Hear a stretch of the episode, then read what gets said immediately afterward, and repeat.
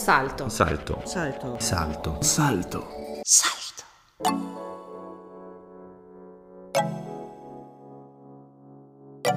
Costa Discordia. L'interruzione di Michel Costa. Ein Zwischenruf von Michel Costa. Bunde Dütschkansch e Giulang de Stechilor Kunus in Kö.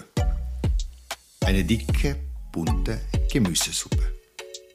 Bei diesen äh, zum Glück winterlichen äh, Temperaturen da draußen, ja, und es ist ein Glück, dass es kalt ist, kriegt man richtig Lust auf eine ordentliche Gemüsesuppe. Eine dieser dicken Eintopfsuppen, in die man einfach alles hineinschnippeln kann. Ereignisse, Gedanken, Ideen. Ja, und fangen wir einfach mal an.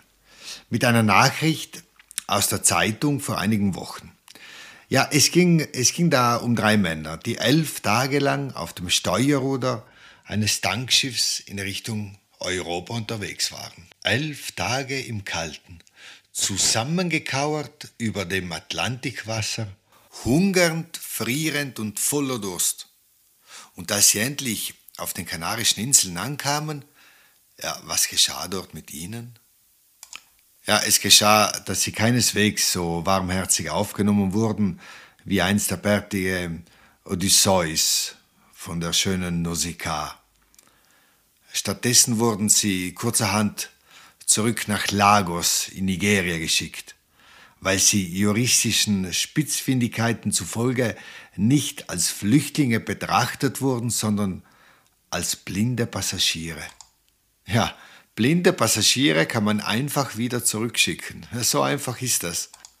Aber es klingt äh, doch ganz so, äh, als wären diese juristischen Gründe vor allem eine billige Ausrede für die, die über das Leben anderer Menschen entscheiden. Unglaublich finde ich das. Unglaublich. Aber zurück zu unserer Gemüsesuppe. Äh, Die nächste Geschichte, die ich hineingeben möchte, betrifft den 55-jährigen Krankenpfleger aus dem Krankenhaus Umberto Prima a Roma, äh, der eine 20-jährige Studentin vergewaltigt hat. Ich möchte gerne mal wissen, was in diesem Menschen vorgegangen ist.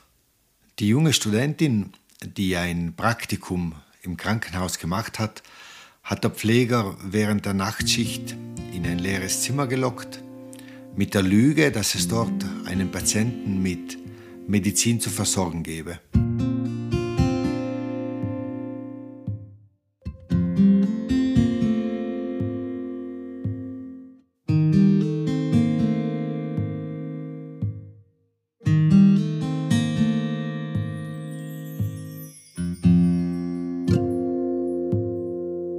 Was ging vor in diesem Mann mittleren Alters, dessen Beruf es ist, kranken, schwachen, von ihm abhängigen Menschen zu helfen? Was geht in einem Mann vor, der bei der Arbeit einem jungen Mädchen begegnet, das mindestens seine Tochter sein könnte, die er aber in einem Zimmer einschließt, sie brutal vergewaltigt und anschließend zurück auf Station geht, als wäre nichts gewesen, zum Fiebermessen und zum Medikamente verteilen. Es ist ein Mann, der keine Scham kennt. Und wer keine Scham kennt, der fü- fürchtet auch kein Gefängnis. Denn Scham entsteht aus dem Bewusstsein, eine heilige Regel zu verletzen. Wer aber keine heiligen Regeln kennt, der riskiert noch nicht einmal den Abscheu vor sich selbst oder vor den anderen.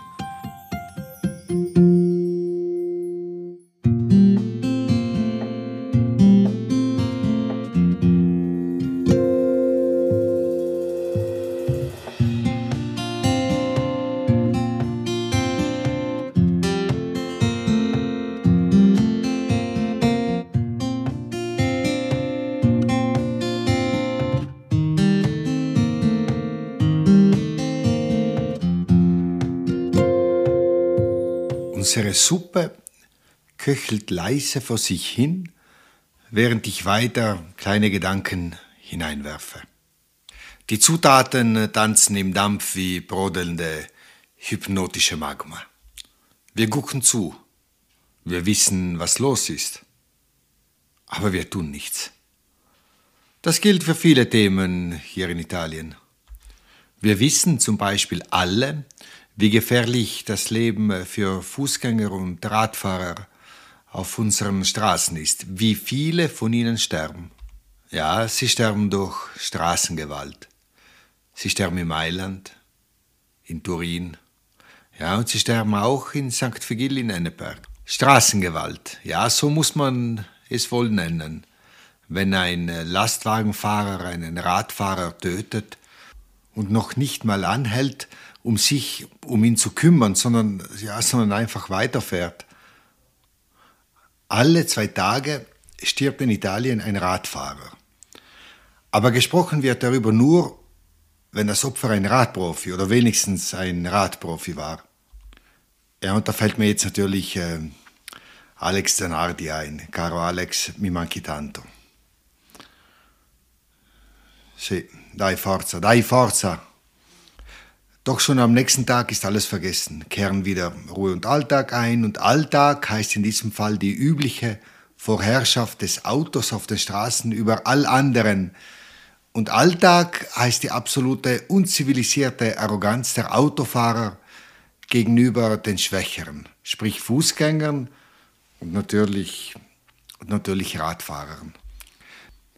Die primitive Respektlosigkeit der Autofahrer wird flankiert von der Kurzsichtigkeit unserer Regierenden heute und auch gestern. Es war immer schon so. Äh, denn so gut wie nichts ist bisher unternommen worden, um die Sicherheit auf den Straßen zu erhöhen.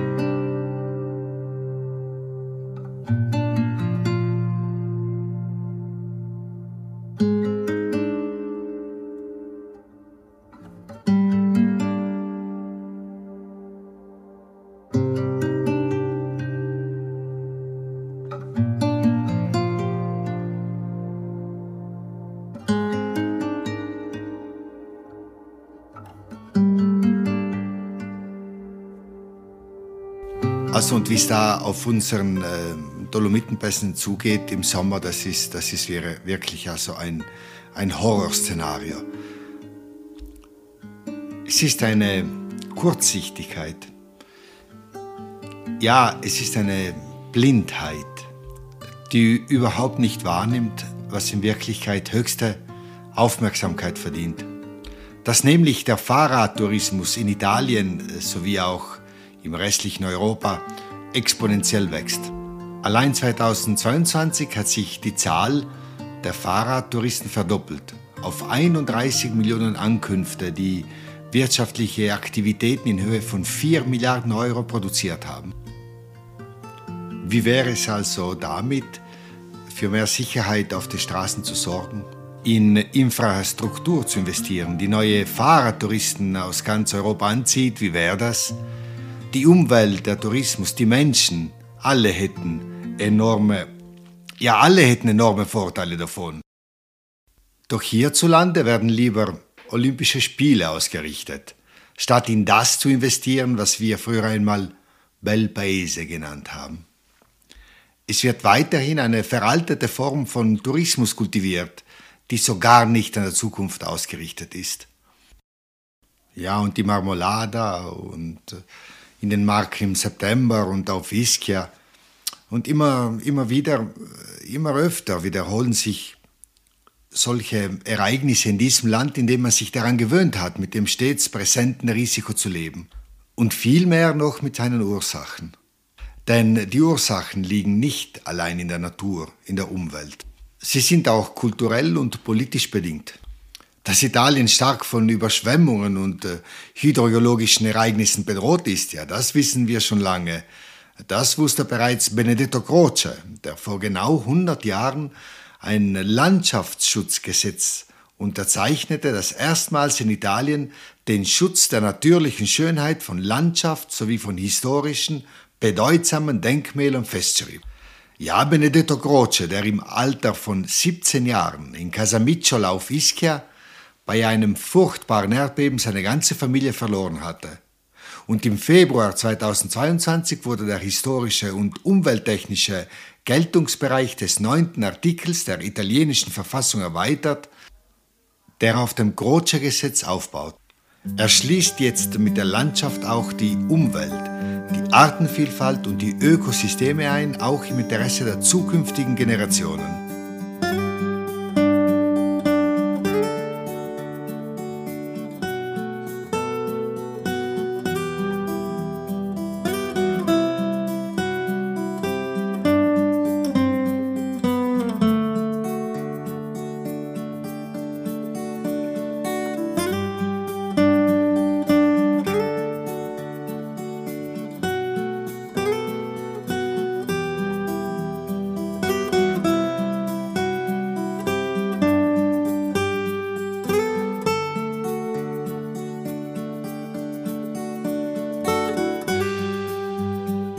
Zukünftige Generationen? Wenn den Worten nie Taten folgen, wieso spricht man dann überhaupt von neuen Generationen? Von neuen Generationen. Wenn den Worten nie Taten folgen, stehen wir alle gleichermaßen in der Schuld. Die Staatsregierungen, die Kommunalverwaltungen und die Wähler selbst, die sich auch zu Komplizen machen, wenn sie zum Schaden ihres eigenen Landes mitspekulieren. Sie werden zu Komplizen, wenn sie schwarz bauen. Und sie werden zu Komplizen, wenn sie Politiker wählen, die sie nicht beschützen. Also lasst uns bitte nicht dem Irrtum aufsitzen, dass hier bei uns in Südtirol alles perfekt in Ordnung ist. Es stimmt natürlich, dass es bei uns nur einen kleinen Teil Schwarzbauten gibt. Aber das heißt nicht, dass der Rest in Ordnung wäre. In meinen Augen ist das legale Schwarzbauerei. Ja, wir haben ein Urbanistikgesetz, das hinten und vorne nicht passt. Ja, Maria Magdalena Hochkober-Kunzert, die meint es gut. Der Arnold Schuler meint es bestimmt auch gut. Und auch der Landeshauptmann meint es gut. Ja, die meinen es wirklich gut. Ich meine das jetzt ganz im Ernst. Aber als Hotelier oder Talbauer, nicht als Bergbauer, aber wenn du zu den großen Bauern gehörst, ja, oder manchmal reicht es aber auch einfach einen guten Anwalt zu haben, äh, darfst du praktisch bauen, äh, was du kannst und was und wo du willst. Sowas hören wir natürlich nicht gerne in Südtirol. Wir hören es nicht gerne, weil es leichter ist, sich was vorzumachen, als der Wahrheit ins Gesicht zu sehen. Äh, wieso auch? Irgendwann kommt ja garantiert der nächste Baugenehmigungserlass.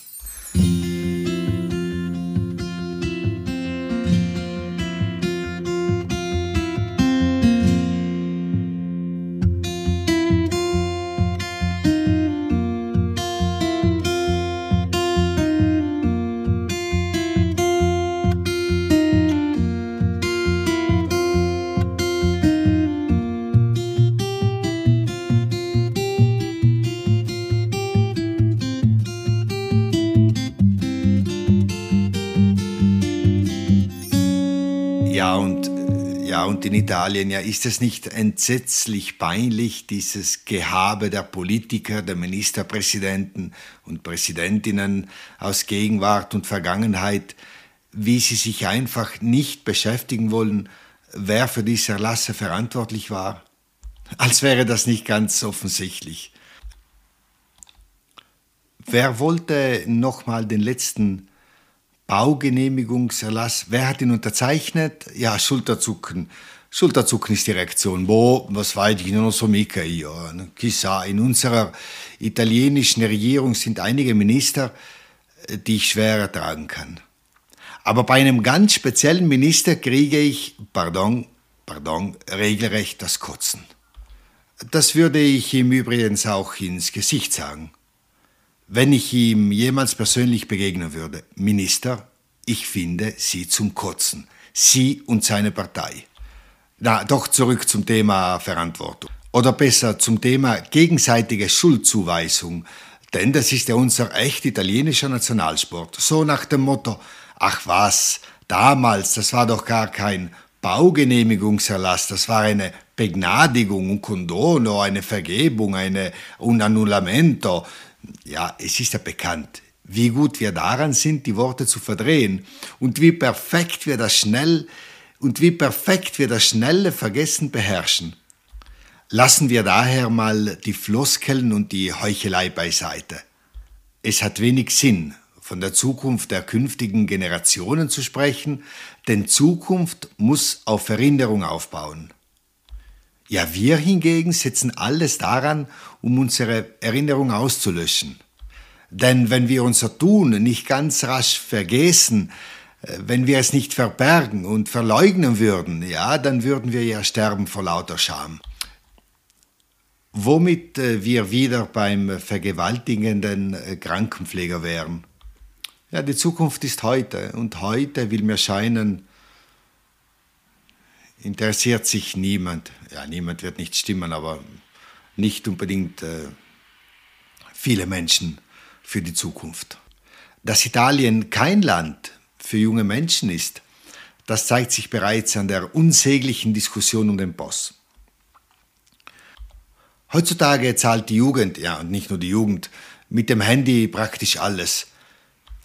Sind das alles Nervensägen, Rompiballe, wie sich ein gewisser Minister aufgeregt hat? Apropos, müssen eigentlich jedes Mal Menschen beleidigt werden, nur weil es dem eigenen politischen Nutzen dient? Müssen ausgerechnet Amtsträger, die den Staat vertreten, mit Arroganz ihre Mitmenschen beleidigen?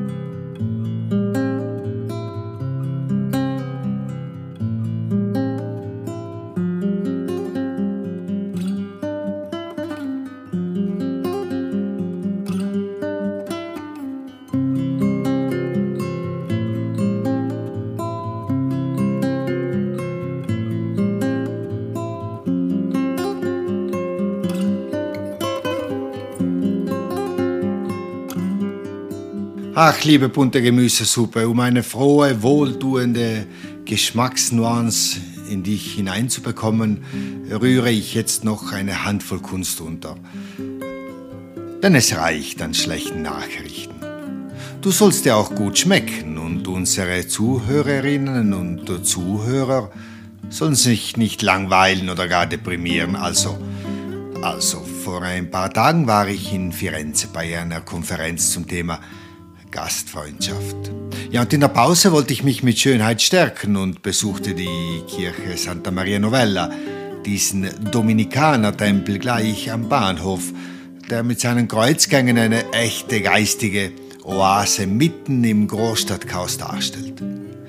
Man fasst sich da einfach an den Kopf. Allein der Anblick des Kruzifixes von Giotto, dann das Kruzifix von Brunelleschi, mit dem der Domkuppelbaumeister dem Donatello zeigen wollte, wie es geht. Sie, ti faccio vedere io chi sono. Aber auch der Freskenzyklus von Filippino Lippi und die tausend anderen Kunstwerke in dieser im romanischen Stil gehaltene Kirche. Una meraviglia. Ist es nicht unglaublich, in welchem Land wir leben?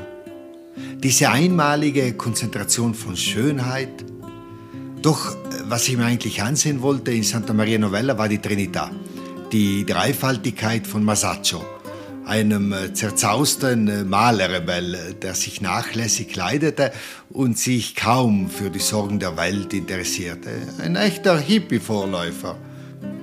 Ja, und die, die Trinità war wunderbar. Sie ist wunderbar. Allein das äh, göttliche Weinrot, das Masaccio verwendet hat. Und dann wollte es der Zufall, äh, dass ich ein paar Tage später einen Artikel des Kunsthistorikers Antonio Rocca, das, der behauptet, dass sich die Vorstellungen von Heiligkeit des Maler-Hippies in dieselbe Richtung bewegen wie die mystische Visionen Egon Schiels und die Graffiti-Kunst von Jean-Michel Basquiat.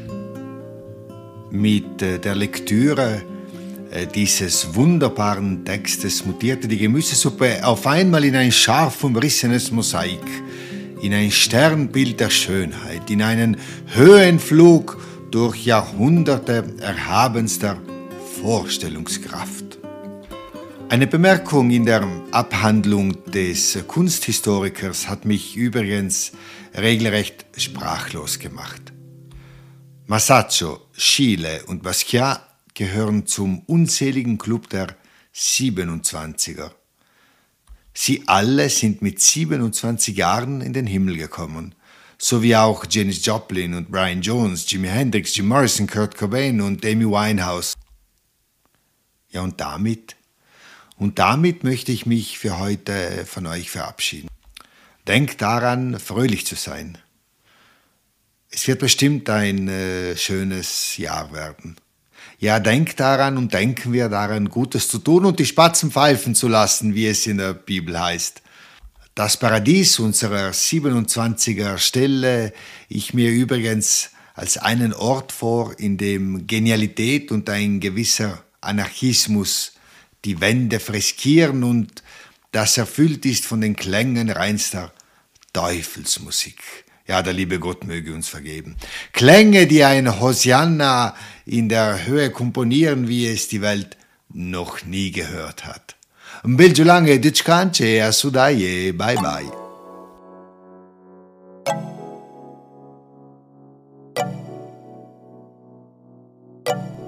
Eine Produktion von Salto una produzione di Salto. Wenn dir dieser Podcast gefallen hat, ja dann abonniere unsere Kreativität, denn es ist nie zu spät, Qualität und freie Information in Südtirol zu unterstützen. Salto. Salto. Salto. Salto. Salto. Salto.